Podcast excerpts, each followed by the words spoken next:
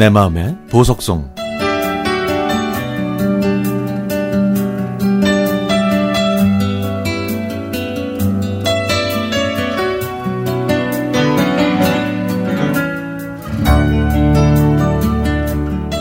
제가 어렸을 때 저희 집은 연탄 가게를 했기 때문에 집 앞에는 아버지의 키만큼 쌓아 올려진 연탄들이 많았습니다. 경운기에 연탄을 나르는 아버지의 모습.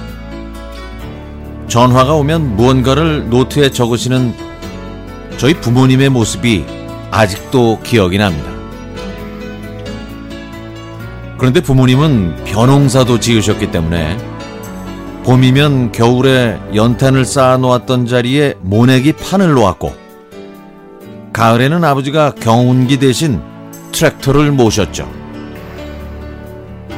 그래서 어린이날에 어딜 놀러 가거나 크리스마스에 산타클로스 할아버지한테 선물을 받기는 거의 불가능했습니다. 그렇게 바쁘게 사시던 아버지의 취미는 팝송을 듣는 일이었습니다. 책장에는 흘러간 팝송이나 한국인이 좋아하는 팝송 같은 책들이 있었고 그 책들 사이에는 노란색 악보도 있었는데 그건 바로 리차드 클라이드만의 아들린을 위한 발라드였습니다.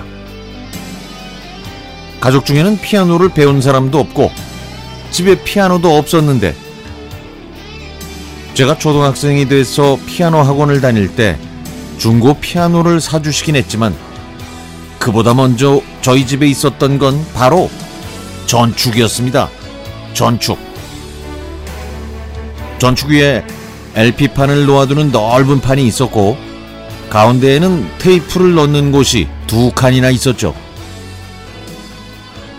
라디오를 녹음할 수 있었고 밑에는 CD 플레이어 기능도 있었습니다.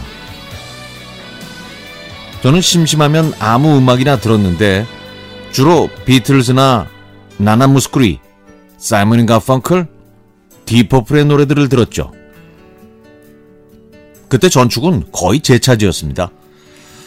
아버지는 바쁘셔서 전축으로 음악을 들으실 수 있는 시간이 거의 없었거든요.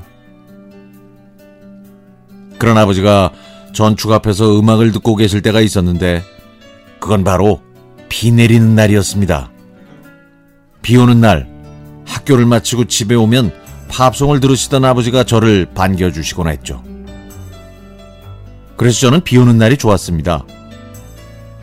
그날만은 팝송을 틀어놓고 아버지랑 오랫동안 재미있게 놀았으니까요.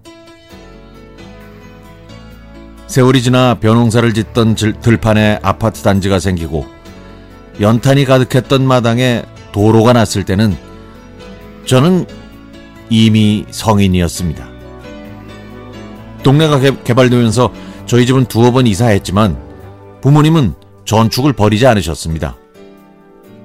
둘 곳이 없으면 비닐하우스 앞 컨테이너에 둔다고 하실 정도였죠. 어느 날 비닐하우스에서 부모님을 도와드린 적이 있었는데 그때 라디오에서 아버지가 자주 들으셨던 팝송이 흘러나왔고 저는 그 노래를 들으면서 옛날 얘기를 꺼냈습니다. 옛날 생각난다. 비 오는 날에 아빠가 이 노래 들었었는데. 그랬더니 어머니가 이렇게 말씀하시더군요. 그때 연탄장, 연탄 장사 했잖니? 비 오면은 연탄을 배달하지 못하니까 일이 없어서 네 아빠가 집에서 그렇게 음악을 많이 들었던 거야. 제가 어렸을 때 유일하게 아버지와 함께 있을 수 있어서 좋아했던 그 시간이 아버지에게는 근심 걱정의 시간이었다고 생각하니 마음이 무거워졌습니다.